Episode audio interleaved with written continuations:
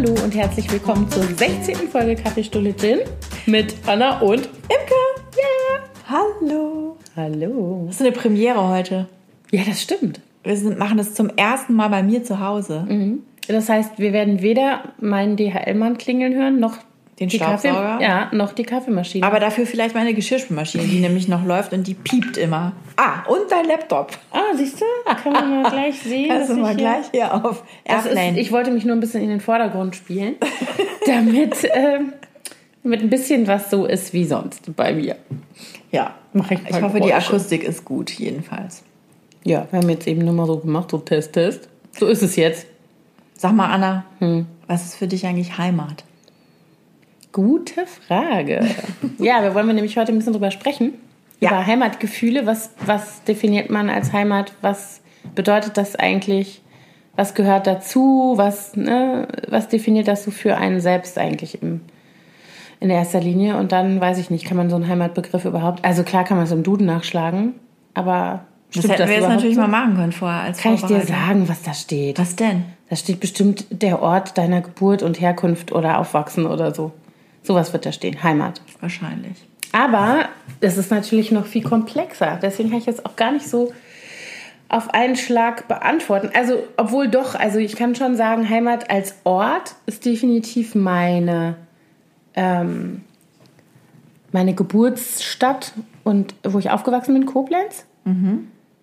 Aber das ist nicht alles. Also da habe ich definitiv Heimatgefühle, wenn ich nach Hause komme und das sind so diese vertrauten, die Landschaft ganz doll bei mir, ähm, Orte, an die man gehen kann, wo man diese ganzen Erinnerungen hat. Ähm, als ich das letzte Mal dort war mit meinen Kindern, äh, haben, waren die dann schon genervt, weil ich immer gesagt habe, ja und hier haben wir immer das und das und hier war früher ne ne ne und so. Ähm, das ist bestimmt Heimat, aber es ist auch noch viel mehr. Also bei mir ist es definitiv auch nicht nur auf meine Heimatstadt beschränkt, sondern erschreckt sich aufs ganze Rheinland. Also ich stelle immer wieder fest, je älter ich werde, dass ich mega sentimental bin, auch wenn es um diese Landschaft geht. Mir fehlt der Rhein so oft. Also wenn ich, seit ich in Berlin bin, ähm, der Rhein ist ja schon ein Strom, muss man sagen. Ist ja. Ja. schon echt ein gigantischer Fluss. Und als ich nach Berlin kam, dachte ich mir, na gut, Hauptsache ein Fluss. Und dann habe ich mir die Spree angeguckt und dachte, euer Ernst? Ich kenne das Gefühl. Bei mir ist es die Nordsee. Ja gut, okay. Gegen die Nordsee kann die Spree, kann auch der Rhein nach Hause gehen. Nee. Aber das ist so, also da stelle ich immer fest, dass diese Landschaft, das berührt mich richtig. Und dann frage ich mich immer, ist das so Alterssentimentalität? Wird das wichtiger, wenn man älter wird? Wenn man jünger ist, will man ja eher weg und raus und was anderes sehen. Aber Man hat natürlich auch immer mehr, auf das man zurückblicken kann mit der, Ja, mit der. Zeit. Ja, ja, ich werde auch immer ganz melancholisch. Also wenn wir an der Küste ankommen und ich diese salzige Luft rieche, das ist auch noch mal ganz besonders. Also mehr insgesamt mag ich gern, aber wenn ich an der Nordsee bin, das ist noch mal so ein ganz besonderer Geruch, den das hat. Dann habe ich auch Ja. was. Oder, oder wenn wir nach Norderney fahren, wenn wir von der Fähre runterfahren. Und dann auf die Insel kommen und dann diese Geräusche, dieser Duft und diese Landschaft, dann bin ich gleich so, Also ich habe das auch ganz krass, äh, also ich habe das mit der Landschaft, also bei mir ist es ganz klar das Rhein, also Mittelrhein, Rheintal. Und ähm, also ich bin ja in Koblenz geboren und aufgewachsen, zur Schule gegangen, dann habe ich in Bonn studiert und dann war ich immer super viel in Köln. Und das ist eigentlich meine Strecke. Ich bin ganz viel mit dem Zug zur Uni gefahren und zurück und zur Arbeit und zurück und solche Sachen. Und diese Strecke am Rhein, das ist sowas, was mich, da, da könnte ich heulen. Also das hört sich jetzt so übertrieben an, aber das ist wirklich so. Es ist wie so eine so ein Bild, was ähm, mit diesem Gefühl verbunden ist und das ist so ganz tief in mir verankert. lustig. Ja, das habe ich ganz extrem. Und ich habe es auch ähm, mit der, ähm, es gibt eine bestimmte, eine Strecke ähm, von Bonn nach Köln mit dem Auto. Fährt man über die 555, das ist eine Autobahn, die ist nur da. Das ist nur dieses Stück zwischen Bonn und Köln. Und da kommst du, irgendwann fährt man ab, ähm, äh, je nachdem, wo man abfährt, so kommt man eben äh, über die Deutzer Seite sozusagen, fährt man auf Köln zu und dann gibt es so eine Kurve. Ich nehme an, dass es die noch genauso gibt. Ich bin da lange nicht gefahren.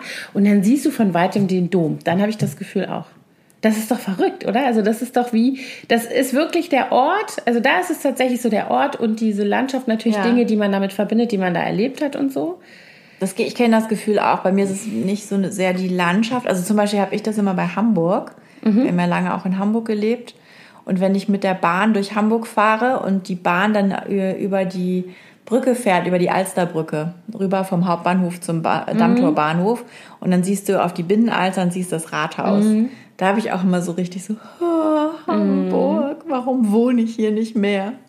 Ja, wobei, das ist nämlich jetzt genau der interessante Aspekt, wenn ich darüber nachdenke. Also ich kenne ja auch Leute, die nach wie vor da sind, also in der, in der Ecke oder tatsächlich in der Stadt, also auch in meiner Heimatstadt, Geburtsstadt, ähm, dann bin ich wieder raus. Ich möchte da nicht mehr leben. Also zumindest nicht in Koblenz, das kann ich mir nicht vorstellen. Ich freue mich immer total, wenn ich da bin und wenn ich da hinkomme. Aber, ähm, und dann ist es schon wieder die Erweiterung des Begriffs Heimat. Für mich ist natürlich Heimat, wo mein Leben ist. Ne? Und ich bin hier. Ich bin jetzt seit ja. 16 Jahren in Berlin, seit fast 16 Jahren. Und ähm, habe hier meine Kinder bekommen. Also gut, die große nicht, die ist noch in Bonn geboren, aber da sind wir sechs Wochen später umgezogen. Also ich habe sie hier großgezogen, die zwei Kleinen sind hier geboren. Ich bin hier auch total verwurzelt inzwischen und liebe die Stadt. Also das ist gar keine Frage. Das ist für mich natürlich nach Hause kommen und dieses Gefühl. Ja, klar, das geht ne? mir natürlich auch so. Und das hängt mit den Personen zusammen und mit den Dingen, die man dann wiederum hier erlebt Home hat. Home is ne? where your heart is. Ah, siehst du? Noch eine Definition, ja, ja klar. Also wir sind auch, äh, wir haben letztens mal nachgerechnet, dass dieser Ort hier, also diese Wohnung auch, in der wir jetzt leben, für uns beide die Wohnung ist, also für meinen Mann und mich, in der wir am längsten gelebt haben in unserem Leben mhm. am Stück. Weil wir beide oft umgezogen sind, auch als Kinder. Mhm. Und das ist wirklich der Ort, an dem ich am längsten lebe. Neun Jahre sind wir jetzt hier. Und äh, deswegen hängt hier natürlich auch viel dran. Also das ist schon klar. Mhm. Aber so Heimatgefühle, wir, also das ist, wir haben alle, alle Stufen ähm, oder Etappen, die ich so in meinem Leben hatte, haben, da lösen diese Heimatgefühle bei mir schon aus. Außer Frankfurt, das ist jetzt nicht mehr so, da war ich aber auch lange nicht. Vielleicht würde das auch passieren. Da war ich, ich dreieinhalb Jahre. ob das so einen Unterschied macht bei mir. Also Berlin, äh, was ist mit deiner Schulter? Meine Schulter ist aua, Entschuldigung. Hast du dich verrenkt? Ja. Soll ich dich massieren? Ja, ja genau, massiere mich doch mal ein bisschen nebenher. ähm, ich weiß gar nicht, also ich habe so, so dieses ganz heftige Heimatgefühl habe ich wirklich ähm, ganz krass, also als Stadt habe ich das total in Koblenz, ne, so als meine Heimatstadt. Und ich habe es mehr in Koblenz und dann ist Bonn, Köln, das ist eigentlich so eins, obwohl ich in Köln nie gewohnt habe, ne? Ja. Ähm, trotzdem würde ich das so zusammenfassen. Aber du hast viel Zeit verbracht und viele lustige Dinge erlebt wahrscheinlich. Ja, sehr viele, oh, oh. sehr viele schöne Dinge habe ich da erlebt. Also mein großes äh, Heimatgefühl gilt natürlich auch meiner äh, Stadt, in der ich aufgewachsen bin, Oldenburg. Mhm. Ich bin zwar in Ostfriesland geboren, aber wir sind da nie lange, nicht lange geblieben und sind dann hauptsächlich in Oldenburg gewesen. Als, also ich habe eigentlich meine ganze Kindheit und Jugend dort verbracht. Mhm. Und ähm, meine Familie lebt da auch immer noch, also meine Eltern und Schwiegereltern. Und ich bin auch mit einem Oldenburger verheiratet. Das heißt, wir haben beide diesen Bezug. Und das ist natürlich auch, äh, also zum Beispiel jetzt gerade dieses Wochenende ist Stadtfest in Oldenburg. Und meine Schwester schrieb irgendwie gestern so, ich gehe jetzt aufs Stadtfest. Und der Donnerstag ist eigentlich immer der beste Abend. Mein Mann und ich sind auch auf dem Stadtfest zusammengekommen vor 24 Jahren. Krass. Und äh, Deswegen, da habe ich auch gedacht, oh, jetzt ist Stadtfest und ich bin nicht da. Ich war mhm. schon so mhm. lange nicht mehr auf dem Stadtfest, weil mhm. das irgendwie jetzt, es fällt immer schon wieder in die Schulzeit bei uns meistens. Ja, das ist bei mir so mit Karneval. Also Karneval ist natürlich, wenn man im Rheinland groß, also klar, man hasst es oder man liebt es. Und ich weiß, dass man in Berlin und überhaupt auch und in Norddeutschland auch das gar nicht nachvollziehen kann. Aber es ist tatsächlich so, ähm, ich bin mit Karneval groß geworden, weil auch Koblenz ist natürlich als, ne, also es geht ja bis, äh, ich sag mal so, ich sag mal etwas großzügig meins und so weiter. Ja, ja, das ist auch Ach, Karneval. aber ganz großzügig, du. Ja, ist gleich wieder vorbei. Ähm, selbst wenn die sagen Fasching, das gilt alles nicht. Nein, Quatsch. Und also, hello. ja, nee, pfui. pfui, pfui. Nein, aber ähm, ich bin eben mit Karneval groß geworden und meine Mutter ist ja nun auch Rheinländerin, die kommt aus Ahrweiler und da gibt's auch viele solche, also gibt's natürlich auch eine Karnevalstradition und auch noch andere Dinge ähm, die mich auch mitgeprägt haben. Aber dieses Karnevalfeiern gehörte bei uns immer dazu. Und natürlich haben wir das auch, also dann gab es mal so eine kurze Phase, wo einem Verkleiden so ein bisschen peinlich war, vielleicht so 13, 12, 13, 14. Aber dann war es auch schon wieder vorbei und dann haben wir wieder voll losgelegt. ähm, wenn du da drin so sozialisiert bist, äh, dann machst du es halt, nimmst du es halt auch voll mit. Und ich muss sagen, dass diese ähm, Art zu feiern, was so eine Mischung aus Volksfest, Stimmung und ja, so dieses total ausgelassene Alberne, was dem Karneval ja auch, also was zur Karnevalsdefinition so dazugehört, jedenfalls am Rheinland, Ja. ist ja woanders anders. Ähm, äh, das ist schon toll. Also das ist schon so eine, so eine Phase, die mich total geprägt hat, wenn du dann so anfängst, selber irgendwie loszuziehen. Und nein, ich sage für alle, die zuhören, die damit gar keine Erfahrung haben, es geht nicht um den Sitzungskarneval, den man im Fernsehen sieht. Der ist um vollkommen den egal. Straßenkarneval. Um den Straßenkarneval, genau. Sondern dass du halt losgehst mit Leuten und also es gibt überall Musik, es gibt überall, es ist schon toll. Also es war schon immer eine, eine mega alberne, tolle, lustige Stimmung auch. Und in Bonn ist es natürlich auch extrem. Also meine ganze Studienzeit war auch sehr karnevalslastig. Ja, ihr feiert ja irgendwie dann auch schon ab November. Ja, genau. Ja los, 11.11. ne? geht, die, geht jeweils die neue Saison los und dann geht das richtig los. Und das war für mich ganz schlimm, als wir nach Berlin gezogen sind. Also als die Kinder noch nicht in der Schule waren, bin ich wirklich immer Karneval nach Hause gefahren und habe ähm, auch meine große Tochter, die ist da, die habe ich immer mitgeschleift. Also natürlich nicht zum Saufen, ne? Aber auf, auf die äh, äh, Umzüge in, es gibt ja da nicht nur einen Rosenmontagszug, den man so kennt, sondern es gibt ja in jedem Stadtteil nochmal kleine Umzüge und dann Ja. habe ich die da überall mit hingeschleift. Also die ist da auch so ein bisschen Ich sozialisiert. auch, ich habe auch so witzige Kindheitserinnerungen an diese Rosenmontagsumzüge, weil das meine Eltern waren sehr streng mit Fernsehen. Ich durfte eigentlich tagsüber nie Fernsehen. Mhm. Und Rosenmontag war der einzige Tag, da kam ich aus der Schule, da lief bei uns der Fernseher im Wohnzimmer. die sind tagsüber. heimliche Karnevalisten gewesen. Meine Mutter wahrscheinlich. Die hat Ja, immer den. Rosenmontagsumzug sich angeguckt. Inge, warum war das so? Das interessiert mich. Aber das, also ich, und das war für mich ganz schlimm. Also dieses, dass man da nicht mehr hinfahren konnte, weil das niemals, niemals mehr ging, seit die Kinder irgendwie in der Schule sind. Und ich rede, glaube ich, seit zehn Jahren, dass ich sage, so, nächstes Jahr nehme ich die aus der Schule, Rosenmutter, ist mir scheißegal. die doch. müssen das mal sehen. Ähm, und ich habe jedes Jahr so schlimmes Heimweh, wenn, wenn Rosenmontag ist, also wenn Karneval, wenn richtig ein Absperrdonnerstag. Und ähm, ich habe eine Freundin in Berlin, ähm, die kommt aus, auch aus dem Rheinland und ist mit einem Berliner verheiratet, hat damit ewig gehadert. Also noch schlimmer als ich eigentlich, mit Heimweh und so. Und die muss ja auch ganz normal hier arbeiten und hat natürlich Rosenmontag kein Frei und nichts, hat auch Kinder in der Schule hier. Und ähm, wir schreiben uns dann auch immer irgendwelche Nachrichten und sie sagt dann immer so, ich sitze zu Hause und gucke einen Rosenmontagszug, mach bloß nicht einen WDR an, da musst du weinen und so.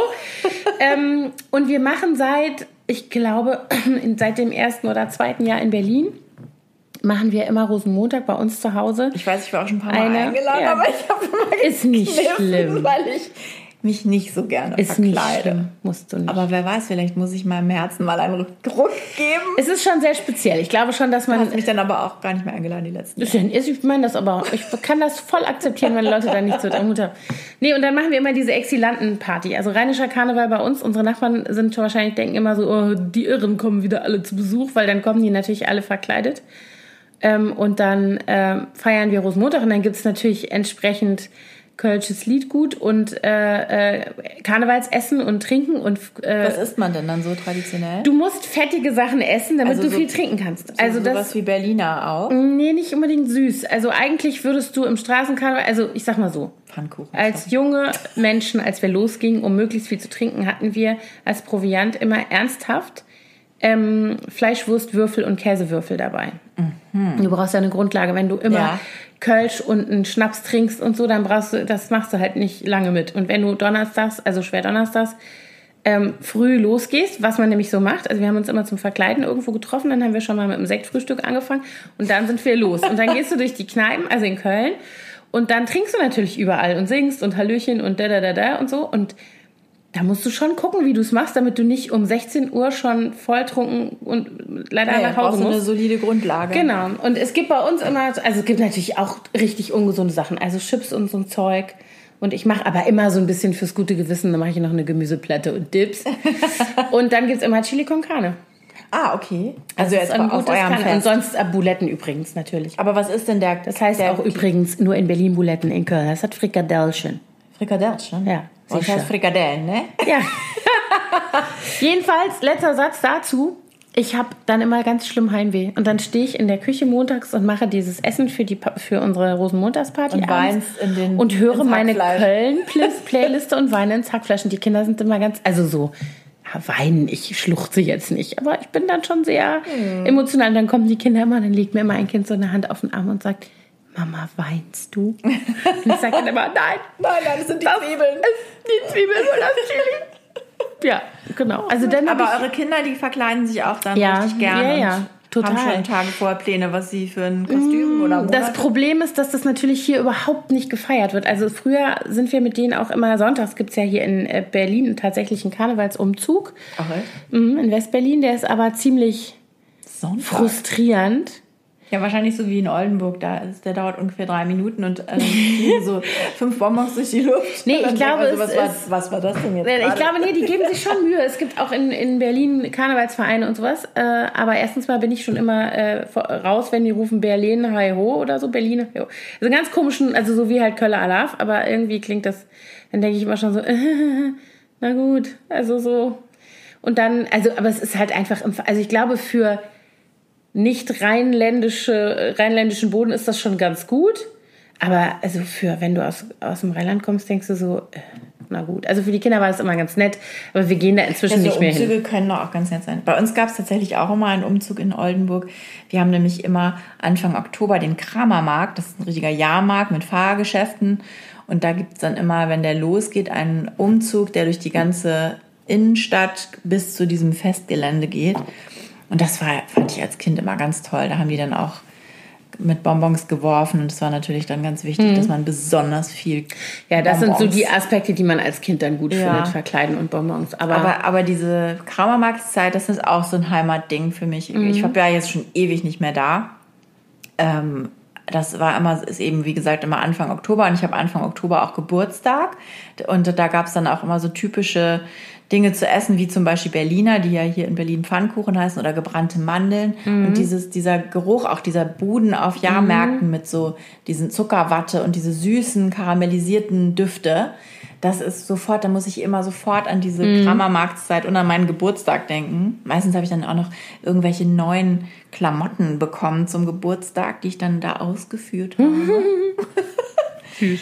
Und das war dann so, schon als Kind so, dass wir da immer hingegangen sind. Meine Mutter hat dann auch traditionell immer einen Abend waren die mit so Freunden da, dann hat sie mir immer gebrannte Mandeln mitgebracht und wenn ich dann morgens aufwachte, hing an meinem Fußende ein Heißluftballon. Den hat sie dann da dran geknotet. Mhm. Und äh, später als Jugendliche sind wir natürlich dann immer auch da in größeren Gruppen drüber und dann hing man so beim Autoscooter rum. ja, ja, klar, cool. genau. Das, sowas gibt es natürlich im Rheinland auch, dann halt so Kirmes und also, ne, ja. also das sind ja auch ganz oft kirchliche Feste dann gewesen. Also klar, Kirchmess, ne, ist ja klar. Dann gab es das ich bei weiß uns. gar nicht, warum bei uns der Kramermarkt, also das war ursprünglich, glaube ich, ein richtiger Markt mal, also wo Waren mhm. verkauft wurden, der dann immer mehr zu so einem Jahrmarkt, Jahrmarkt. Mhm. mutiert ist. Ja, aber das, also genau, um auf unser Thema zurückzukommen, das ist für mich definitiv auch Heimat. Da würde ich jetzt so weit gehen zu sagen, dass das kulturelle Heimat ist, auf jeden Fall. Ja. Und Sprache. Traditionelle und kulturelle. Ja, und es ist auch Sprache dann bei mir. Das hängt ja zusammen. Also mhm. dieser ganze Kölsche speziell Karneval oder rheinische Karneval. Ähm, ich bin sowieso so sprachaffin und habe ähm, äh, und der Koblenzer, also die Koblenzer Mundart ist scheußlich. Also das ist wirklich kein schöner Dialekt, aber ich kann es. Und ich mag es auch. Also es ist, es ist für mich auch Heimat. Also das ist auch sowas, wenn ich mit meinem Bruder zum Beispiel zusammen bin, dann reden wir so, nicht weil wir wirklich so reden, weil meine, meine Eltern immer sehr darauf geachtet haben, auch dass wir, also meine Mutter hat ein ganz gestochenes Hochdeutsch gesprochen, aber wenn sie mit ihren Schwestern telefoniert hat oder mit denen zusammen war, dann ist sie auch in diesen rheinischen Singsang verfallen, so ein bisschen. Ne? Und ähm, mein Vater, der ist ja gar nicht deutscher Muttersprachler, dadurch hatte der, und der hat kaum einen Akzent, dadurch kam da ja nicht noch irgendeine Mundart oder ein Dialekt dazu. Aber wenn mein Bruder, wenn wir miteinander sprechen, dann machen wir das so aus, aus Quatsch. Aber das ist ja auch so eine Art von Heimat, ja. dass diese Sprache, die wir beide teilen, meine Schwester auch, aber nicht so doll, ähm, dann ist das natürlich auch irgendwie so eine, so eine, so eine Art von Heimat. Ne? Und das, das Rheinische, also das Kölsche, Bönsche, Kölsche, für mich auch total. Und ich liebe auch diese Musik. Also ich liebe Lieder von Blackfoes und Höhnern und so weiter. Wir gehen auch auf Konzerte hin. Wenn die, die Höhner, die kommen ja auch mal nach Berlin oder so, da gehe ich hin. Ich also verstehe natürlich Höhner. überhaupt gar nicht, was die da singen. Könnte ich dir bei Gelegenheit mal übersetzen. Es ist durchaus trivial. Aber Meine, es ist meine Eltern schön. haben früher eine Zeit lang mal Bab gehört. Ja, Bab ist natürlich nochmal was ganz anderes. Aber die haben, singen ja auch fast, also die haben ja auch hochdeutsche Ja. Lieder. Aber ein paar waren dann ja auch immer in, in Kölsch auf den Platten. Habe ich irgendwann, hä? ja. ja gut, verdammt lang her, konnte man gerade noch so verstehen. Ja, ja. Ja, aber das ist, also das ist auch so was Sprache. Also Sprache Ja, bei mir ist auch, definitiv auch, und da würde ich eben zum Beispiel dieses Rheinische reinnehmen. Das ist für mich total Heimat. Auch wenn ich mit meinen Tanten telefoniere heutzutage oder die besuche, dieses Rheinische, ich liebe das. Das ist für mich auch total, Ja, bei mir da das es mir warm, da würde es mir ganz warm um das Herz. Oh, dann musst du dir ja unbedingt den äh, Film angucken. Ich habe gerade eben einen Trailer gesehen von dem neuen Film äh, von Harpe Kerkeling, das Buch Der Junge muss an die Luft. Ist Ja, aber der worden. ist ja aus dem Pott. Das aber der ja nochmal anders Ach so, okay, aber der spricht auch so einen süßen, also das war Ja, ja. so charmant. Ich habe gerade einen Trailer gesehen, dieser Junge, der den Harpe Kerkeling als Kind Mhm. spielt, der ist so süß und so lustig. Ich glaube, den gucke ich mir an, den Film. Sehr gut. Naja, jedenfalls bei mir ist das auch so, Sprache. Und äh, ich habe ja lange in Frankfurt gewohnt, also dreieinhalb Jahre. Und danach bin ich dann vorher in, eben in Oldenburg und dann bin ich nach Hamburg gezogen, was ein bisschen anderer Dialekt ist als dieser Dialekt da oben in, in äh, Ostfriesland. Aber da habe ich mich auch gleich irgendwie so wohlgefühlt, wenn man auf den Fischmarkt geht und diese Marktschreier da in diesem Platt rumschreien. Also das ist schon ein ganz besonderer Schlag Mensch auch. Die haben irgendwie so einen trockenen Humor. Das ist auch so Humor und, und so diese... Ja, ist auch Kultur, ne? Also, Ja. Und das ist schon, hängt, da hängt auch viel dran. Oder wenn wir da auch auf Norderney sind, das ist ja auch, sind ja auch alles Ostfriesen, alles Fräsenjungs da oben. Und die, ich mag das total gerne. Und meine Großeltern, die hatten ein großes Geschäft. Ich habe das euch ja letztens schon erzählt. Das der Geschäftshaus ist nämlich abgerissen worden, leider letzte Woche, weil das verkauft wurde. Meine Großeltern leben schon lange nicht mehr. Und ich habe sehr viele Ferien bei denen verbracht und die haben auch tatsächlich meine Großeltern miteinander nur Plattdeutsch gesprochen und auch mit ihren Kunden eigentlich hauptsächlich Plattdeutsch. Mit ihren Kindern aber immer Hochdeutsch, weil denen es ganz wichtig war, dass die Lustig, drei ne? Kinder akzentfrei Hochdeutsch können. Und meine Mutter und me- ihre Schwester sprechen auch Hochdeutsch miteinander, aber die können beide auch platt, weil die eben auch in diesem Geschäftsalltag mit dem Plattdeutsch aufgewachsen sind. Und meine Mutter zum Beispiel, ähm, die erzählt immer, wir haben mal drei Jahre in Hessen gewohnt, als kurz nachdem ich geboren bin. Und die hatte so ein schlimmes Heimweh, dass Oh sie dann angefangen hat, plattdeutsche Gedichte und äh, Geschichten auf Audiokassetten zu sprechen und sich die anzuhören dann wieder, weil ihr dieses Plattdeutsch so fehlte. Oh. Ja, das kann ich total gut nachvollziehen. Also ich glaube auch, ich stelle mir immer vor, wenn man so wirklich äh, wegzieht, also jetzt nicht, wenn man mal ein paar Jahre woanders lebt, also in einem anderen Land oder so, aber wenn man tatsächlich so seine Heimat verlässt, also Sprache, Kultur und den Ort, oder wie du eben auch gesagt hast, so ein bestimmter Menschenschlag, der einen ja prägt, wenn man da groß wird und, und dann weißt du, dass du nicht mehr zurück kannst. Das finde ich ganz, das kann ich mir überhaupt nicht vorstellen, wie das sein muss. Nee, das- Das ist, also da stelle ich mir immer vor, das muss einem ja das Herz zerreißen, Ja. morgens, mittags, abends, wenn du weißt, dass du, also das ist schon, das finde ich schon hart. Also ich habe ähm, so ein Gespräch mal mit meinen Schwiegereltern gehabt, das habe ich glaube ich auch schon hier im Podcast erzählt, dass die ähm, aus Leipzig stammen und dass die mit Ausreiseantrag äh, die DDR noch verlassen haben mit ihren Kindern und zu dem Zeitpunkt ja noch nicht wussten, dass Das, die Mauer äh, fallen ja. würde und dass man irgendwann unkompliziert wieder auch zu Besuch kommen könnte. Ähm, das finde ich auch eine ganz krasse Entscheidung. Und da reden wir nur von, wir ziehen von Sachsen nach Rheinland-Pfalz. Ne? Also das ist immer noch Deutsch und das sind immer noch, aber es ist natürlich trotzdem ein großer Unterschied. Ja. Und natürlich dann auch ähm, West und Ost, was man ja bis heute als Unterschied merken kann, finde ich.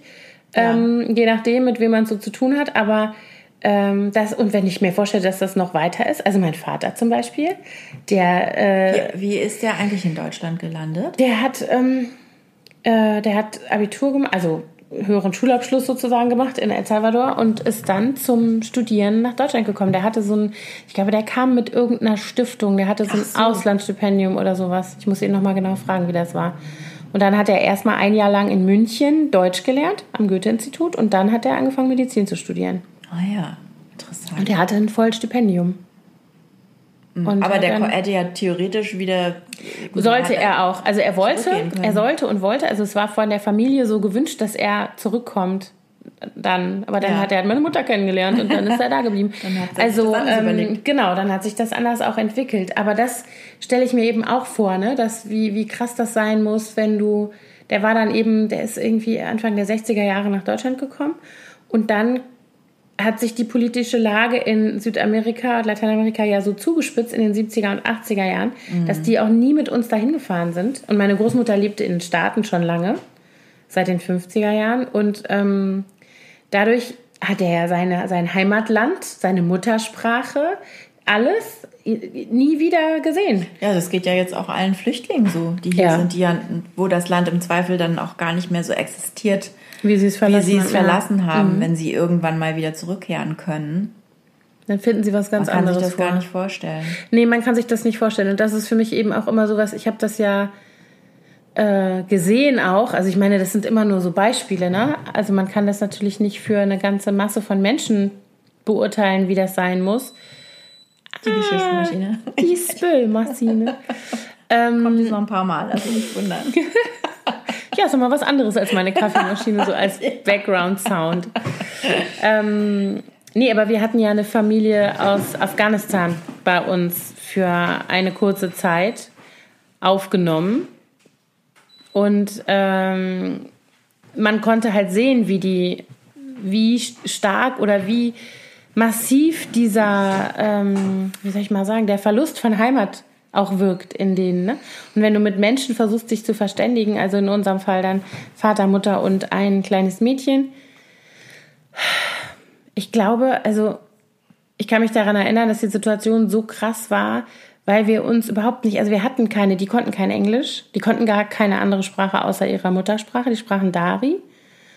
Und ähm, aber hattet ihr nicht irgendjemand, der mal zum Übersetzen Ja, wir hatten ähm, mehrere, also von ähm, unserer Freundin Tanja Neufeld, die damals äh, mehrere, also die hatte super viel Kontakte, von der hätte ich mir auch Gott weiß wen alles vermittelt, unter anderem eben ähm, sehr gut aus, also sehr, sehr gebildete pakistanische junge Männer, die eben nicht nur ihre Muttersprache, die konnten auch Englisch, die konnten, also die waren der Knaller, also mehrere, ne? Mhm. Die haben dann manchmal für uns übersetzt, aber die waren ja auch nicht ständig da.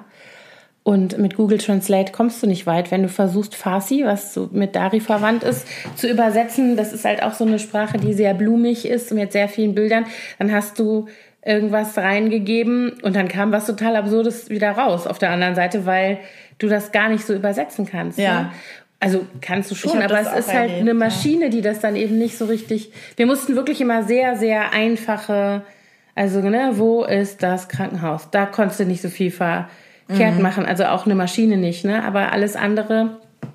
Und ich hatte halt, die Kommunikation lief halt wirklich mit Händen und Füßen und wenn, man musste sich so immer so ganz genau ins Gesicht gucken und sich so in die Augen gucken, damit man merkt oder mitkriegt, was der andere gerade ja. ausdrücken will. Das habe ich und auch das so fand ich so an, es war super anstrengend. Ja, gut, ich hatte das jetzt nicht in so über so einen langen Zeitraum. Ich habe ja immer einmal die Woche in der Essensausgabe in den mhm in der Flüchtlingsunterkunft hier gearbeitet und da waren dann auch oft, hatten die dann irgendwelche Fragen und durften mm. ja auch nicht alles essen, was dann da auf den Tellern geliefert mm. wurde.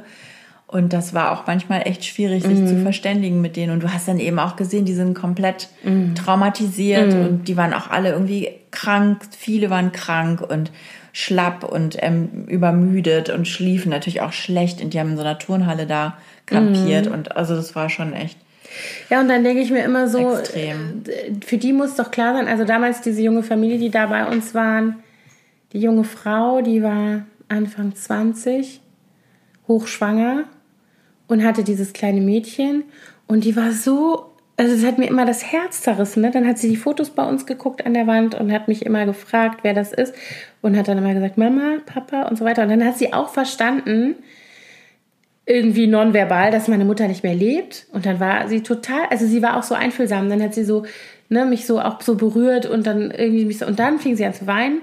Und dann habe ich gesagt, ne, wusste ich wieder nicht, was ist jetzt los? Oh. Und dann hat sie mich nur angeguckt und gesagt, Mama, Afghanistan. So. Mm. Ihre Eltern sind da noch, weil die auch einfach zu alt waren für die Reise und so.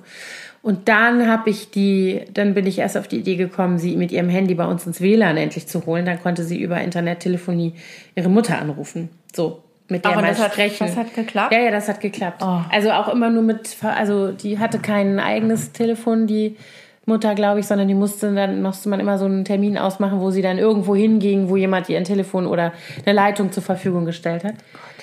Das war schrecklich. Und dann denke ich mir immer so, mein Gott, ja, wer macht das ohne Not? Niemand. Das, also ja, es gibt schlechte Menschen und ich glaube, unter äh, einer Million Flüchtlinge sind bestimmt Verbrecher und sonst was alles dabei. Das halte ich für eine Normalverteilung wahrscheinlich. Weiß ich nicht. Aber diese ganzen Familien, die da gekommen sind, wer macht das? Ne? Wer macht das, wenn er nicht muss? Das macht keiner, glaube Nee, ich. das macht kein Mensch.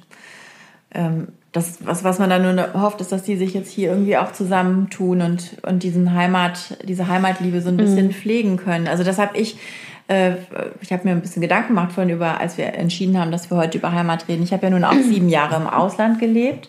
Und was ich so beobachtet habe, ist, dass die Heimatliebe der Ex Exilmenschen sozusagen, also der ganzen äh, Menschen, die eigentlich aus einem anderen Land kamen, dort in äh, Kalifornien, die haben das total gepflegt. Also da gab es richtig auch so eine deutsche Community. Es gab äh, in dem Ort, in dem wir gewohnt haben, auch eine deutsche Schule. Und die haben Laternenumzug veranstaltet und da ganz viele Weihnachtsgeschichten, Weihnachtsbasteln, Weihnachtsbazar. Dann gab es einen deutschen Gottesdienst in einer Gemeinde in der Nähe von unserem Heimatort da. Heimatort, Wohnort.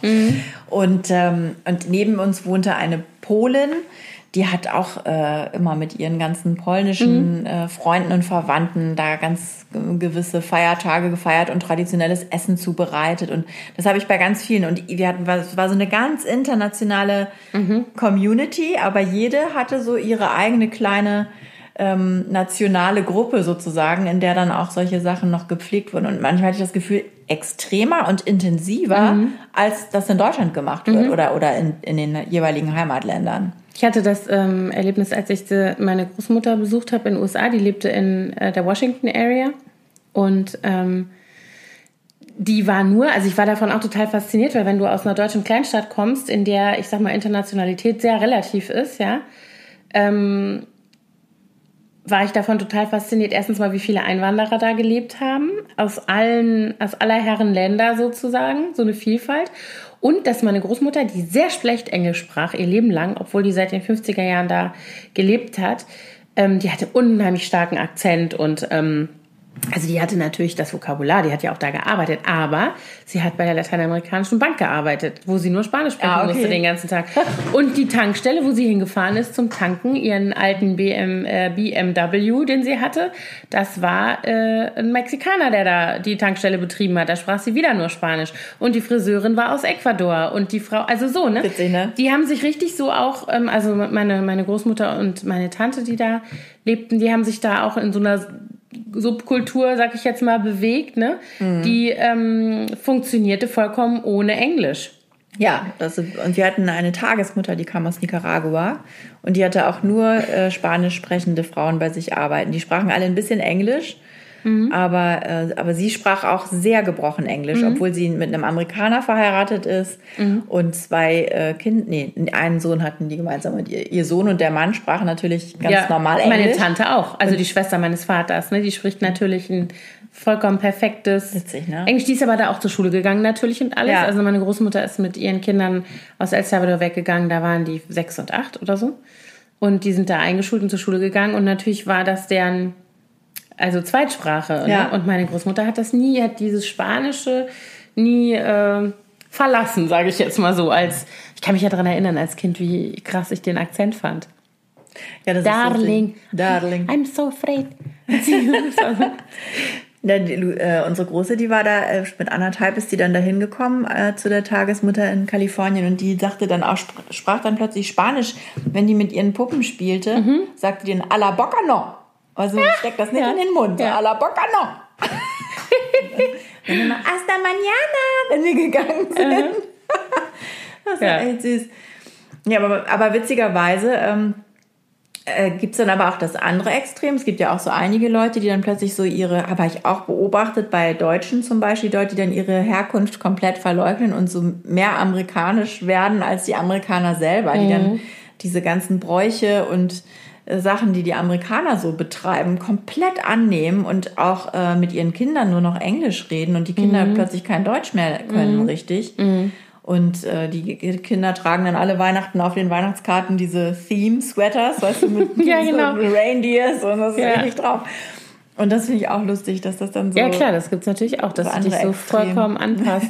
es kommt sicherlich auch immer ein bisschen drauf an, was man so vorher erlebt hat. Ne? Also, wenn du irgendwie von, aus deiner Heimat weggehst und es ist alles schön gewesen, dann weiß ich nicht, hast du wahrscheinlich und du hast auch noch einen guten Kontakt möglicherweise.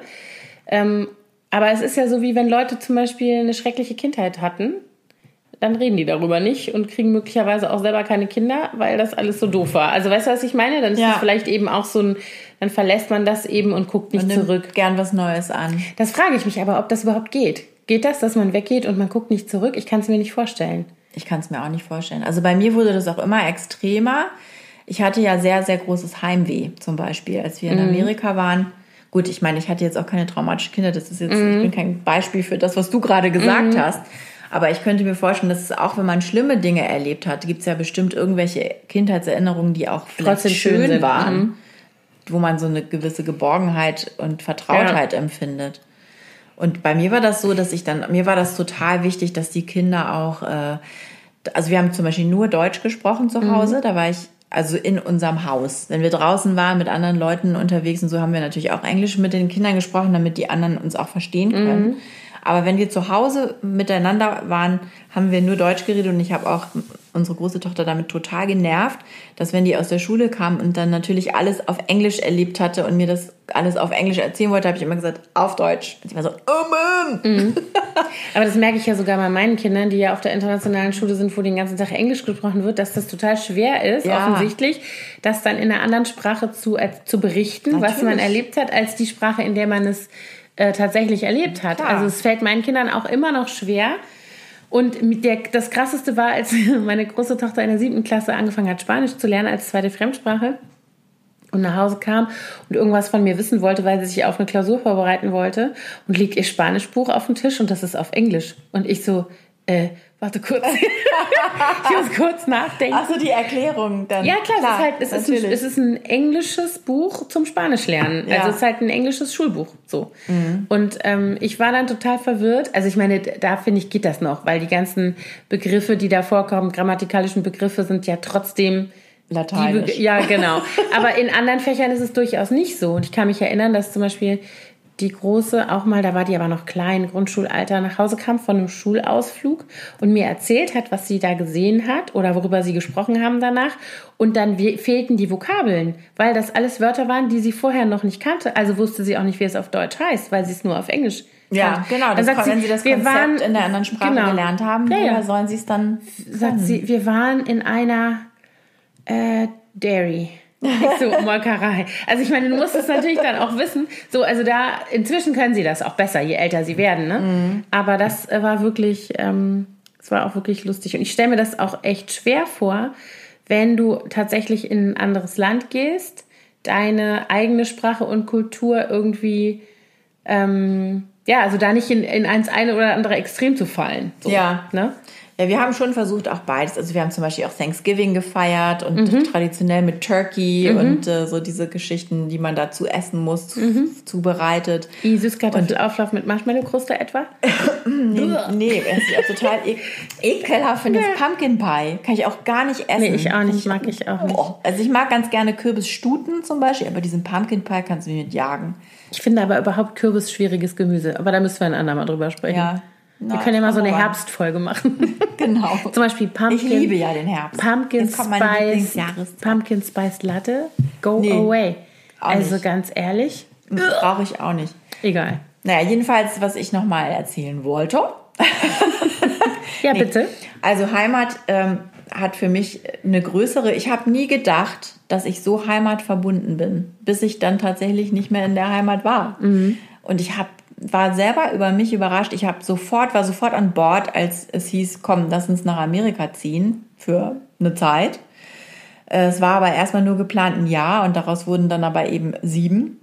Und ich habe dann aber wirklich mit den Jahren ein immer stärkeres Heimweh bekommen. Und das hat mich selber komplett überrascht. Und ich glaube, es hing aber auch mit dem Muttersein zu tun, äh, zusammen. zusammen. Ich habe heute, ich habe schon ganz absurde Sachen gesagt. Ja, ich mache mir ein bisschen Sorgen. Ja, vielleicht. Brauchst du mal eine Aspirin? Der das- Elternabend gestern Abend, der hat mein Gehirn zerstört. der hat mein Gehirn kaputt Das gemacht. glaube ich sofort. Dreieinhalb Elternabende Stunden können Elternabend-Marathon. Horror. Anderes Thema. Oh, darüber können wir Ja. auch mal reden. Elternabend. Schreib auf unsere Liste. Ja, Ist jetzt auch wieder Saison, ne? Ist ja jetzt Genau. Anfang vom Schuljahr, da sind überall Elternabende, alle wälzen sich in Krämpfen an der Erde und haben Schaum vorm Mund hinterher. da hatten wir es nicht schon mal mit so unterschiedlichen ähm, Elterntypen. Ich glaube, das wollten wir Das mal. sollten wir das mit uns mal machen. Ja. Na gut, okay, anderes Thema. Jedenfalls. Heimweh. Ähm, Heimweh. Genau, und äh, dieses Heimweh wurde immer größer und ich dachte dann, naja gut, vielleicht ist es ganz gut, wenn ich mit den Mädels dann immer im Sommer ein paar Wochen nach Deutschland fahre. War auch gut, aber danach war es dann noch schlimmer. Ich habe mich dann zwar auch gefreut, wieder da zu sein, in, meiner, in meinem Zuhause und ähm, Kalifornien ist ja jetzt auch nicht der blödste Ort äh, zum Leben. Aber das wurde nicht besser dadurch, ganz im Gegenteil. Und äh, bei mir kam dann aber auch noch hinzu, dass ich, äh, dass meine Großeltern beide immer klappriger wurden und dann starb auch meine Omi irgendwann und meinem Opa ging es dann auch nicht gut und ich, ich hatte immer das Gefühl, ich bin für die ganzen wichtigen Dinge nicht da. Ich war immer so weit weg und nicht greifbar. Das kann ich total gut nachvollziehen. Also ohne, dass ich es selbst jemals erlebt hätte, aber ich habe schon immer im Voraus das Gefühl, dass ich gehabt in solchen Situationen, dass ich ganz Schlimmes, also ich bin ungeeignet. Ich kann, ich kann ja nicht weg. Also ich weiß nicht, ob das stimmt, ne? aber ich habe immer so das Gefühl gehabt, also wenn wir solche Situationen hatten, die durchaus in den vergangenen Jahren ja oder seit wir Kinder haben auch da waren, dass mal ein Jobangebot für meinen Mann gewesen wäre in, also einmal war es Sydney, einmal war es Tokio und so, das sind ja jetzt auch, gut, Tokio weiß ja auch nicht, ob ich das Sydney. gewollt hätte, aber Sydney ist eigentlich ganz cool. Gab es bei uns auch Aber schon. für lag mich, auch schon mal auf dem Tisch. Siehst du? Aber für mich war das, ähm, also da lebte meine Mutter noch und das war für mich das Hauptargument immer zu sagen, nee, wenn die jetzt, man wusste ja, dass sie krank ist und dass sie äh, auch daran sterben wird irgendwann. Und ich habe dann immer gedacht, dann bin ich am anderen Ende der Welt, dann ist irgendwas mit der. Das fand ich ganz schrecklich, das konnte ich auch nicht, ich wollte die nicht verlassen. Das ging nicht. Das war für mich so eine, das war sicherlich der Hauptanker, den ich so hatte. Ähm, aber ich war schon immer so. Ich war schon als Kind so. Ich wollte auch nicht ein Auslandsjahr machen in der 10. Klasse. Ich wollte mit Händen und Füßen nicht, ja.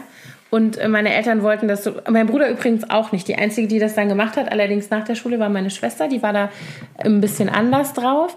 Aber ich war total, ähm, ähm, also so heimatverbunden, Verwurzelt. verwurzelt. Also mein Vater hat das richtig genervt. Der fand das total doof. Der hätte gerne gehabt, dass wir mal so ein bisschen unsere Flügel ausbreiten und es mal so ein bisschen so, ich wollte das nicht. Ich wollte, und ich hatte, ich weiß noch, das erste Mal, als ich alleine verreist war, und da war ich nur in der Eifel auf dem Reiterhof. da war ich zwölf oder dreizehn. Da hatte ich Schlimmstes ganz Heimweh. schlimmes Heimweh. Furchtbar. Allerdings muss ich sagen, stimmt gar nicht. Doch, da war ich das erste Mal ganz alleine weg. Und ich war aber schon mal mit neun mit meinen beiden Tanten, die liebsten Tanten auf der Welt, die Schwestern meiner Mutter, die ältere und die jüngere, und deren Kindern, da haben die mich mitgenommen in die Sommerferien. Da hatte ich überhaupt kein Heimweh. Da kann ich Ja, mich das, dann nicht hast du ja die vertrauten Personen. Ja, das wäre jetzt auch meine nächste Frage gewesen. Du hast es nämlich eben gesagt, ähm, oder Stichwort Geborgenheit. Ist Ja. Geborgenheit Heimat? Wenn du ein Gefühl hast von Geborgenheit und Sicherheit, ist das dann schon Heimat? Bestimmt. Ja, also ich finde auch, dass die Personen, mit denen man lebt, einem eine Heimat geben.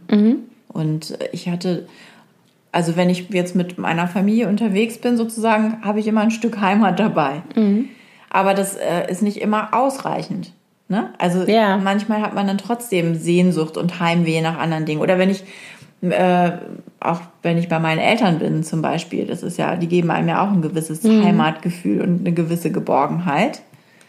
Ähm, aber ja, ich finde schon, dass Geborgenheit auch zum, zur Heimat dazu gehört, ein großer Aspekt davon ist. Also ich muss sagen, dass ich das ganz stark empfunden habe, als meine Mutter starb und das Haus, was ja mein, also bin da, wir sind da eingezogen, da war ich glaube ich sechs, fünf, fünf oder sechs so ungefähr. Also ich war noch im Kindergarten, aber also noch, also schon ein großes Kindergartenkind jedenfalls. Ich kann mich auch noch gut an die Wohnung davor erinnern, mein Bruder nicht mehr. So, ne, der war noch zu klein.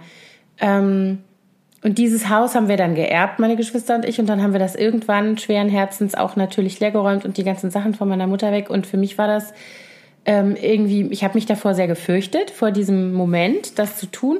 Und gleichzeitig hatte ich ganz stark das Gefühl, dass das jetzt beendet werden muss, das Kapitel. Also dass dieses ähm, Verharren in dieser Situation, das leere Haus mit all den Sachen drin von meiner Mutter, so als wäre sie nur gerade mal verreist, das hat mich total belastet. Ich wollte das, ich wollte auch nicht mal die Sachen richtig angucken, durchgucken. Meine Schwester ist dann nochmal in, habe ich gesagt, ich war schon im Keller, lass das, kann alles weg. Und dann ist meine Schwester nochmal in den Keller gegangen und hat gesagt, spinnst du? Guck mal, hier sind noch die ganzen Ostersachen und hier ist noch die Kiste mit den... Wa also weißt du, so, ich habe das schon gar nicht mehr, ich habe das alles ausgeblendet. Ähm, das war wahrscheinlich auch so eine Art Schutz. Das kann gut sein, genau. Mechanismus, den du da hattest. Ich fand das ähm, einen ganz schweren Moment und auch sowas wie Verlust von Heimat auf eine Weise. Aber das hing natürlich an der Person und nicht an dem Haus. Also es hing daran, dass meine Mutter nicht mehr da war und ich das ganz krass empfunden habe, äh, dass da ein Stück Heimat und Herkunft von mir weg ist.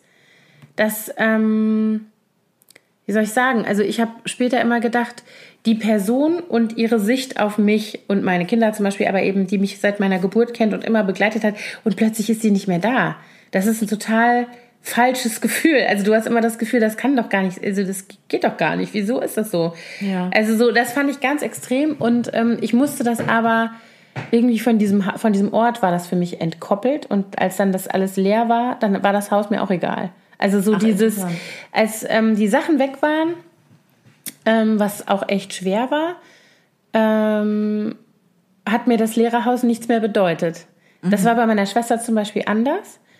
Aber was mir bis heute fehlt, ist der Garten. Das finde ich auch, das verstehe ich gar nicht, warum das so ist. Also der Garten, ne, der zu dem Haus gehörte, ähm, den meine Mutter natürlich so angelegt hat, die war auch so eine Gartenmaus, die hat da immer irgendwie gepflanzt und gemengt und die hatte so ein, es war so ein bisschen wild und aber alles planvoll. Also irgendwie hat immer irgendwas geblüht und so, die war da immer zugange.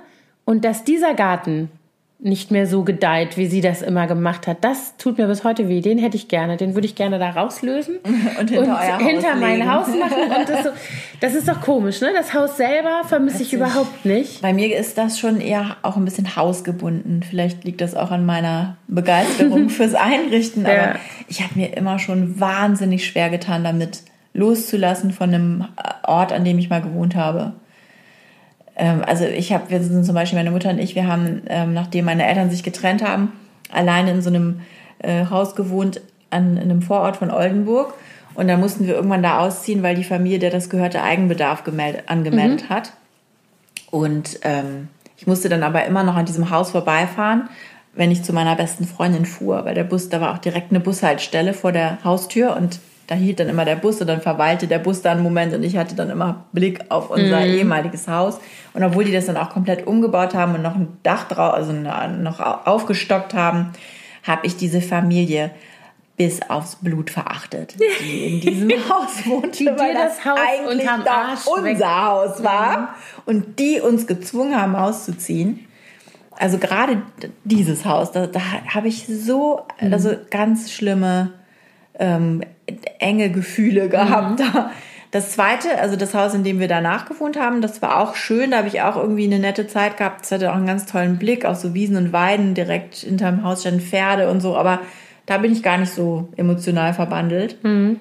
Und ähm, aber dann, dann die so das die Häuser danach, da gibt es auch oder ein paar Wohnungen, auch in denen ich im Studium gewohnt habe, und auch in Hamburg, wenn ich da jetzt durch die Straße fahre, wo wir gewohnt haben und dieses Haus sehe und denke, oh, da oben im vierten Stock, äh, da war unser Babyzimmer, als Luzi mhm. geboren wurde. Das sind dann schon so, da, da kriege ich immer, tut mir immer noch weh. Ehrlich? Kann das ist lustig, oder? Ich habe das habe ich nicht. Das habe ich gar nicht. Ich denke, während du das gerade erzählst, darüber nach. Aber ich kann mich sogar erinnern, dass ich das als Kind nicht hatte mit der, äh, mit der Wohnung. Da war ich ja dann auch schon, wie gesagt, fünf oder sechs. Ähm, und wir sind da weggezogen ich hab, kann mich nicht erinnern, dass ich das vermisst hätte. Das, obwohl ich da ja meine ganze Kindheit vorher verbracht hatte. Ähm, aber, und da sind wir wieder bei, was gibt uns eigentlich Geborgenheit? Wir sind umgezogen und das war so, also wo wir vorher gewohnt haben, das war, ähm, da wohnten wir in der Parterre-Wohnung und über uns wohnte noch eine Familie und ganz oben war noch so ein Zimmer unterm Dach, das war immer an Studenten vermietet. An die kann ich mich gar nicht erinnern, wer das irgendwie war. Aber die Familie über uns direkt waren ganz, ganz enge Freunde dann meiner Eltern oder wir waren so befreundet untereinander und die hatten zwei Töchter. Die eine war äh, ein Jahr jünger als ich und die andere war so ungefähr wie mein Bruder. Also ein bisschen jünger auch. Und die sind mit uns umgezogen. Die haben Garten an Garten mit meinen Eltern gebaut. Also die haben diese Grundstücke nebeneinander so, gekauft. Okay. Und dadurch war, glaube ich, das Wichtigste, was ich da in diesem, mit diesem Haus verbunden hatte, war Habt ja dabei. Haben wir mitgenommen, genau. Ist übrigens auch immer noch eine meiner längsten, also wirklich meine längste Freundin, Patin meines Sohnes. Und lustig. also wir sagen immer untereinander, das ist eigentlich wie, wie als wären wir wie Geschwister aufgewachsen, ja. weil wir so eng waren, gerade diese frühen Jahre. Ähm, da habt ihr euch wahrscheinlich jeden Tag gesehen. Ja, wir waren auch zusammen im Kindergarten. Dann mhm. später, als wir in der Schule waren, war es dann ein bisschen anders, weil sie war eine, also sie war ein Jahr jünger, also war sie natürlich nicht mit mir in der Klasse, sondern wurde ein Jahr später eingeschult. Aber dadurch, dass wir unsere Gärten waren, wir waren jeden Tag zusammen. Ich habe ja leider meine Jahre. Kindheitsfreundin verloren, also aus den Augen verloren. Mhm. Falls du das hörst, Nicole, bitte melde dich. nee, weil ich habe, äh, wir haben unsere Kindergartenzeit miteinander verbracht und äh, unsere Grundschulzeit. Und wir waren wirklich ein Herz und eine Seele vom, vom Kindergarten mhm. an bis in einschließlich vierte Klasse. Und dann zog sie aber mit ihren Eltern weg nach Emstetten. Mhm. und äh, ich habe sie dann noch einmal da besucht.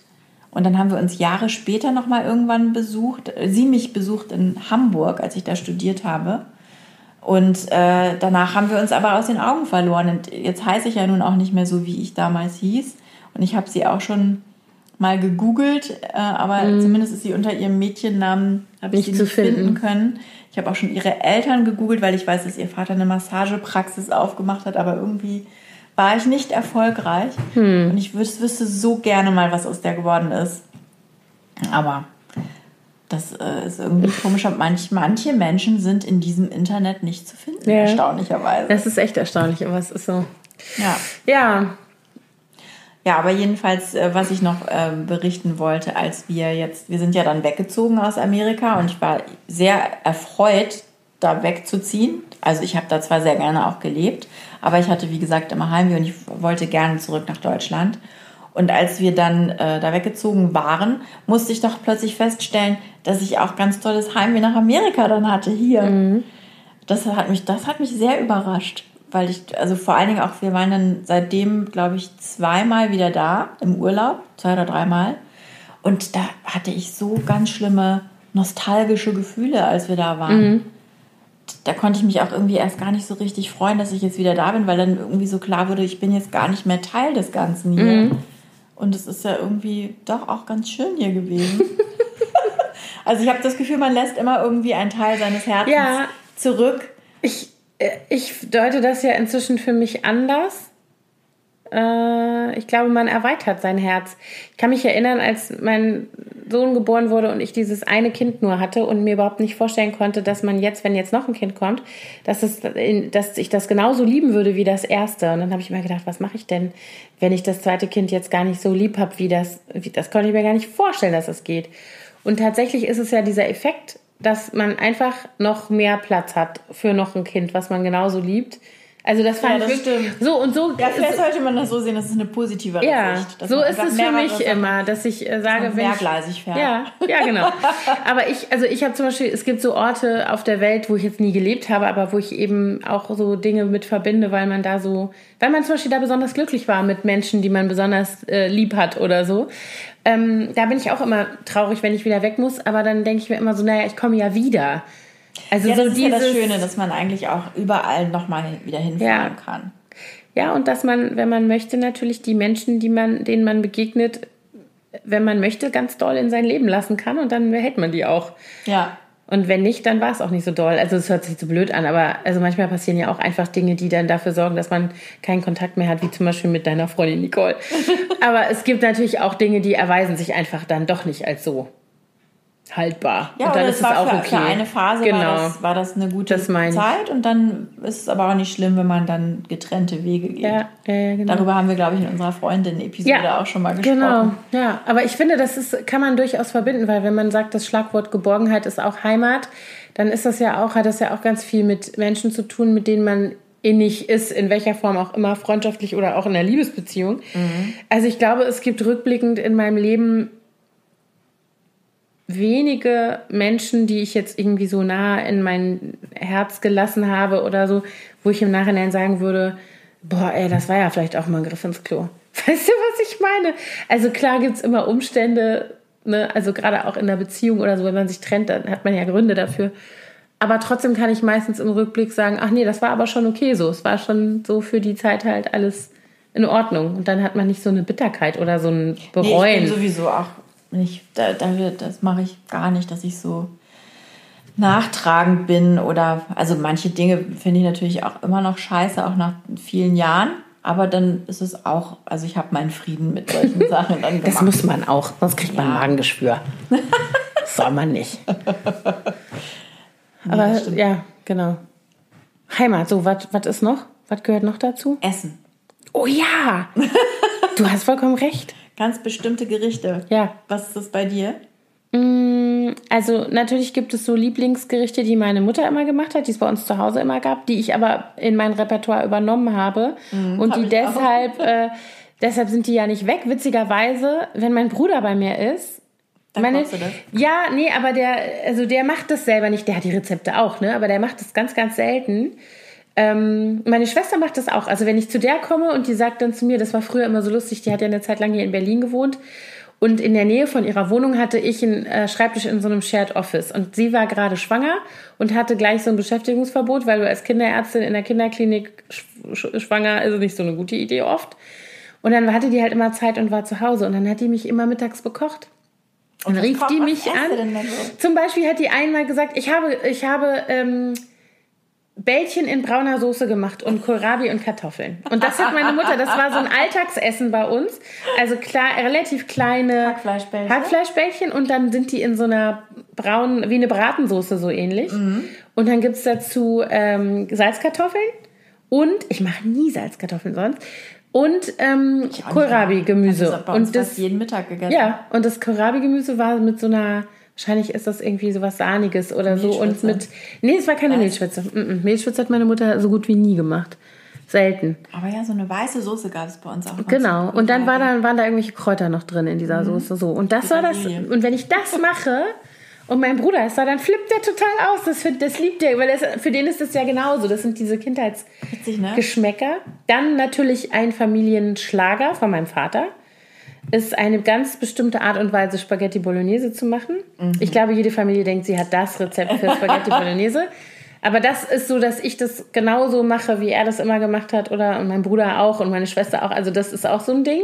Mhm. Dann ähm, gehört dazu, äh, was meine Großmutter immer gekocht hat, also meine lateinamerikanische Großmutter wenn die ähm, aus das Washington. Diese Bohnengeschichte. genau, zum Beispiel. Ja. Wenn die kam aus USA zu Besuch, dann hatte die ganz viele Dinge dabei, die man prä-globalisiertes Deutschland nicht bekam hier. Und dann hatte die also weißes Maismehl dabei und ich weiß nicht was noch alles. Ein Koffer voller Gewürze. Und hat gekocht und gebacken und gemacht und getan. Und ich war als Kind, ich war fasziniert erstens mal von diesen fremdartigen Dingen und Gerüchen und Geschmäckern. Und ich war fasziniert davon, was, wie die das gemacht hat. Die hat zum Beispiel ähm, Maismehl-Tortillas in der Hand geformt. Kann ich mich genau daran erinnern, wie die das gemacht hat. Und das war wie mit einem Zirkel. So, so perfekte, runde, kleine Fladen waren das dann. Das sind definitiv, ist das so ein Essen, was ich aber was kannst du das so auch ist, nein. Also ich kann bestimmte Rezepte, aber zum Beispiel diese Tortillas kann ich nicht. Naja. Leider. Also das, ähm, mein Vater müsste ich mir noch mal anspitzen, ob der das nicht nochmal macht. Dann unser Weihnachtsessen, das war auch immer, das war nämlich von meinem Vater auch, also von meiner, von dieser Großmutter importiert aus, es war ein Turkey, es war eigentlich ein Thanksgiving-Essen, mhm. aber mit ähm, anderen Beilagen, also nicht mit diesen typischen Thanksgiving-Beilagen, genau. Ja, und meine andere Oma, mein ähm, mütterlicher Großvater war Förster, da gab es immer Wild. Das ist auch sowas, was ich was ich heutzutage nicht mehr esse, weil das nirgends so schmeckt wie bei meiner Oma.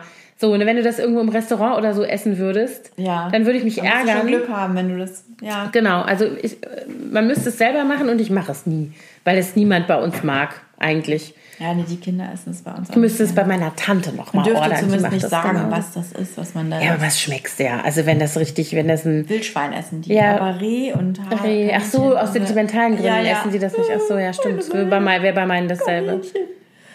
Ja, also meine Großmutter, die hat immer äh, so ein klassisches Essen gemacht, das nannte sich Schniertchenbraten. Also das ist auch so ein ganz, ich glaube, es ist Schweinefleisch. Ja, Schweinefleisch. Ich habe es auch noch nie selber zubereitet. Ähm, mit einer dunkelbraunen Soße. Und dazu gab es dann. Ich hab Hunger. dazu gab es dann Kartoffeln und Rotkohl und auch so eingelegtes saures Gemüse, also saure Gurken Ja. und sau so Kürbis. Sehr lustig. Und solche Geschichten mochte ich nie so gerne den Kürbis. Die sauren Gurken fand ich ganz lecker. Und rote Beete aus dem Glas. Ähm, und ich mochte am liebsten eigentlich nur die Kartoffeln mit der braunen Soße. Das fand ich am allergeilsten. Das war bei meiner Oma auch dieses zu diesem. Ich mochte als Kind auch das Fleisch nicht, wenn es dieses Wild gab. Wir sind immer oder oft sonntags mittags zum Mittagessen zu meinen Großeltern gefahren. Aber dann gab es diese geile braune Soße und Ja. die Salzkartoffeln. Köstlich. Und dann hat die das Gemüse. was gab es denn als Gemüse dazu? Also es gab ganz oft ähm, einen Salat aus grünen Bohnen aus dem Garten mit Tomaten, so ein Tomatenbohnensalat, der war so geil. Meine Mutter auch manchmal. Und mit so Zwiebelchen drin. Hm. Das gab's oft. Bohneneintopf hat meine Oma auch immer gekocht.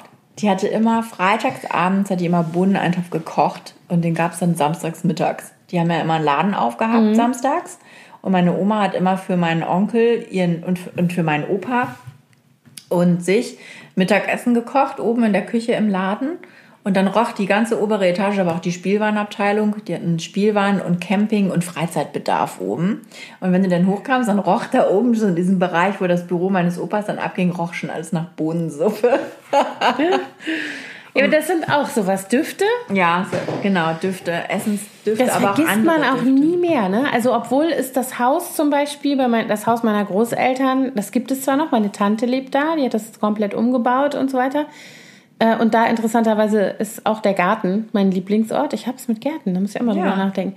Und ähm, der Geruch, wie das gerochen hat, als meine Großeltern waren, der ist da gar nicht mehr. Aber ich rieche den. Wenn ich die Tür aufmache, habe ich das in der Nase da. Witzig. Wie das gerochen hat. Witzig, oder? Wie das sich so einprägt in solchen Mhm. Gehirnen. Luzi, die sagt immer, wenn es so herbstlich wird oder so ein Tag ist, nachdem es ganz lange schönes Wetter war und dann plötzlich wird es so ein bisschen regnerisch und kühl, dann sagt die immer, es riecht hier wie in Oldenburg. Lustig. Die hat auch, die haben auch so mit so Kindheitserinnerungen an, weil ich ja jeden Sommer wirklich für vier bis sechs Wochen mit denen in Oldenburg war und es waren oft verregnete norddeutsche Sommer und die fanden den Regen immer so toll. Bis wir dann nach Berlin gezogen sind, da ist die Begeisterung für den Regen relativ schnell abgeflacht. Das ist übrigens auch noch was, finde ich, was man mit Heimat verbindet, Wetter.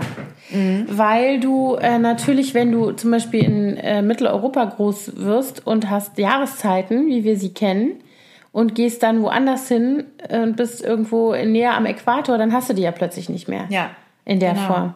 Und das habe ich glaube, auch vermisst. Das hab glaube ich. auch echt vermisst. Ja. Wir hatten ja immer so gemäßigtes Klima. Wir sind dann Weihnachten meistens in, nach Tahoe gefahren, in die Berge, damit wir ein bisschen Schnee haben und so ein bisschen Weihnachtsfeeling aufkam. Mhm. Und das war dann immer ganz absurd. Dann kamst du zurück und dann war schon fast Frühling wieder. Dann war es Mhm. so sonnig und warm. Oh, das, ich meine, ich wünsche mir das oft. Ich bin ja so der, also je älter ich werde, umso sommeriger werde ich, habe ich das Gefühl. Ja, wobei ich den Wechsel der Jahreszeiten schon sehr liebe. Ähm, aber was in Kalifornien auch ganz toll ist, ist der Herbst. Also die haben ja richtig auch diesen Indian Summer. Mhm. Und wir sind damals im Oktober dahin gezogen und dann kamen wir genau in diese Zeit rein und das ist schon toll, weil du hast, ähm, es wird relativ früh dunkel, aber du hast äh, morgens immer Nebel und es ist kühl und dann mittags ist dann brennt der Nebel so weg von der Sonne und du hast herrliche, warme Nachmittage. Und abends wird es dann aber wieder richtig kühl. Und diese Bäume, diese Farben da, das ist schon toll. Aber ich muss noch kurz erzählen, unser Spezialessen aus Oldenburg, was ich ja immer noch sehr liebe und was es bei uns traditionell Silvester gibt, ist Grünkohl. Mit Pinkel und Kochwurst und Kassler. Und ähm, das können ganz viele nicht nachvollziehen, aber ich mag Mhm. geht mir ähnlich. total gerne. so, so, so ein Fleischgelage, da habe ich halt nicht so. Aber zum Beispiel meine, meine Stiefmutter, die stammt ja aus Kiel und da, die ist auch so. Also da ganz viele norddeutsche. Die ist auch Grünkohl. Die lieben das. Aber ich glaube, die Schleswig-Holsteiner, die tun Zucker in den Grünkohl. Was, was Macht die nicht. Was, nee, gut. Also das geht auch gar nicht, dass der so süßlich ist. Nee, oder nee, Sahne die oder irgendwie sowas. Das darf da nicht dran. nee. Und was auch so eine Spezialität aus der Region ist, wo ich da aufgewachsen bin, ist das Räucheraal.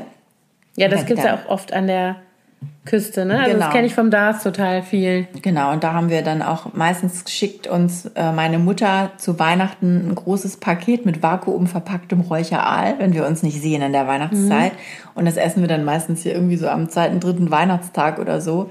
Mit Schwarzbrot isst man das einfach nur. Dazu muss man aber ganz viel Schnaps trinken. Aal wäre eigentlich für Karneval auch vielleicht eine gute Ja, Grundlage. Das stimmt. weil es so Ja, Rollmops braucht man am nächsten Tag. ne? Aber das ist zum Genau. Beispiel, es gibt auch so bestimmte rheinische Gerichte, die mir, damit habe ich gar nichts am Hut. Also zum Beispiel natürlich Schriefkoche, Reibkuchen. Ne? Stehe ich nicht besonders drauf, in keiner Variante, ehrlich gesagt. Also mit Apfelmus zum Beispiel. Ja, mag ich eigentlich mir- ganz gerne. Aber Nee, hier ist sowas nie- keiner von Nee. uns und deswegen mache ich das nie. Stehe ich nicht so drauf. Und dann gibt es ein, ein Gericht, also was ich total mag aus dem Rheinland, was zwar hier inzwischen auch, oder gibt es hier auch, aber es ist natürlich in einer Weingegend viel gebräuchlicher, Federweißer und Zwiebelkuchen. Oh, das mag ich aber auch gern. Das gab es immer bei meiner Freundin Irene am Geburtstag, die Mhm. vorgestern ihren Todestag hatte. Ja. Ja, aber das sind zum Beispiel so Sachen, das verbinde ich mit Heimat auch. Und das ist typisch Koblenz. Koblenzer Gericht ist Düppekoche. Und das ist auch so ein Kartoffelspeck, das ist mir zu deftig. Das mochte ich schon als Kind nicht. Da machst du so ein, ich muss mal nochmal nachgucken, wie das ist. Wird auch mit geriebenen rohen Kartoffeln gemacht und mit Speck. Und das ist dann wie so ein Auflauf.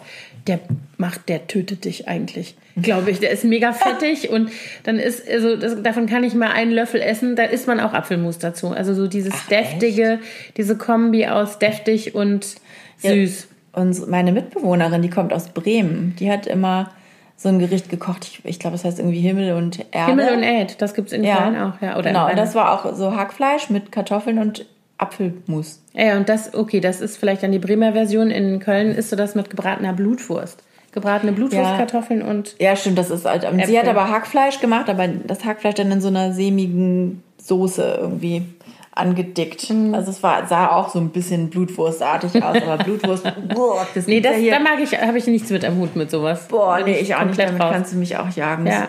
Das, oh, nee, gar nicht. Und Nordseekrabben esse ich auch total gerne. Krabbenbrot, ne? Ja, das, das, Ja. ja. das passt. Jetzt haben wir noch einen Punkt offen, der für mich noch total Heimat ist, und das ist Musik. Tatsächlich. Ja, das ist bei mir nicht so. Also, oder vielleicht Shanty. Nee, aber vielleicht, äh, vielleicht auch gar nicht so sehr Musik nur, also das sicherlich auch, aber ähm, und ich meine jetzt auch nicht nur, ich meine jetzt nicht so traditionelles Lied gut, sondern ich meine tatsächlich eher vielleicht auch Geräusche. Also wenn du zum Beispiel vom Meer stammst Ja, und das hast stimmt. diese Geräusche, die, mit denen du groß wirst, oder Mhm. Auslandfischer, die Vögel, dieses, und das, dieses keckernde Lachen der Möwen, das sind so Geräusche, wo ich denke, oh. Ja, siehst du? Und das sind so Sachen, wo ich denke, also ich hab's, ich, jetzt bin ich schon wieder im Garten, aber, ähm, aber ich hab's, also, ja klar, also rein, das ist auch so ein spezieller Geruch, ne, dieser Flussgeruch, fällt mir gerade ein. Also wie das dann so, wenn man so am Fluss ist, dieses, das ist ja ein anderes Wasser als Salzwasser, also es riecht ja ganz anders. Stimmt, das ist ja bei unserem Wochenendhaus auch Mhm. der Fall. Da habe ich inzwischen auch schon so Heimatgefühle. Wir haben das jetzt das vierte Jahr und wenn sich die Kraniche da sammeln im Herbst, dann hörst du den ganzen Tag die Kraniche rufen. Und das ist auch so ein ganz besonderer Ruf und ich mag das total. Das ist auch im Herbst, ich meine, ich, ich war bisher einmal nur da, das war zu deinem Geburtstag, da war auch Herbst, das war so ein Ja. goldener Herbsttag. Genau, ich hoffe, dass es dieses Jahr wieder so ist und wir da wieder meinen Geburtstag feiern können. Ich komme. Super. ich freue mich, wenn du kommst. Ja, genau. Ja, Ja, genau. Heimat. Das sind so die Gedanken, die wir zum Thema Heimat haben. Wir würden uns freuen, wenn ihr vielleicht auch mal uns verratet, was ihr so mit Heimat verbindet. Und ich wollte noch mal eine kleine technische Anmerkung machen. Wir haben ja ähm, unseren Podcast leider bisher immer nur auf Soundcloud. Weil wir so faul sind Weil wir so unsere Seite nicht auf die Nee, Reihe das ist ja nicht Faulheit, das ist einfach Doch. Zeitmangel, Anna. Ach, komm. Du bist faul, ich habe keine Zeit. So, hätten wir das geklärt. Nee, je- Ich fass es nicht. Nein, sorry. Dann disst sie mich auf die letzten fünf Minuten. Voll krass. Nee, jedenfalls, was ich sagen wollte, wir haben ab und zu auch mal so ein bisschen Content dazu geschrieben zu unseren Episoden und auch noch Sachen verlinkt. Und das kann man aber nur sehen, wenn man in der Webversion, also mit dem, Lab, mit dem Computer auf Soundcloud ist und nicht auf der Handy-App. Da geht das nicht? Da hab, also ich hab's, vielleicht bin ich auch zu blöd, aber ich habe es bisher nicht hinbekommen. Wenn man also sehen will, was wir noch dazu geschrieben haben, muss man auf die Webversion. Okay, gut. Dann müssen wir das mal so weiter Und sagen. wir wollen aber auch einen, einen Blog einrichten. Ja, wo können wir das mal endlich machen? Ne? Und dann packen wir alle die Episoden und alle Informationen auch mal da drauf. Den gibt's ja eigentlich schon, der ist nur noch nicht live geschaltet. Naja, da müssen wir noch ein bisschen dran frickeln. Ja, I know. Irgendwann werden wir das auch schon. Das kriegen wir Ey, schon hin. immerhin sind wir echt, ne, Folge 16. Ich finde, wir sind eigentlich relativ solide. Machen wir eigentlich eine, wir könnten doch mal zur 20. Folge uns was total Verrücktes überlegen. Was denn? Weiß nicht. Eine Live-Folge Eine Live-Folge. mit unseren drei Stammzuhörerinnen. Ich glaube, es sind mehr. Ja? Ja. Nein, doch klar. Ein mehr. Aber mehr ich finde, 20 ist schon, schon kann man schon mal sich freuen. Nicht schlecht, ja, finde ich auch. Können wir stolz drauf sein. Mhm. Was ist das? Feature. Okay, Ja, dann, wieder eine ich Stunde habe jetzt so einen Hunger, Anna. Ich, ich, Ich muss jetzt sofort einkaufen. du brauchst sofort eine Blutwurst. eine Rockjahr. nee. Okay, wir frönen unseren äh, heimatlichen Essensgelüsten. Ja. Und ähm, mal gucken, was wir nächste Woche erzählen. Bis bald. Danke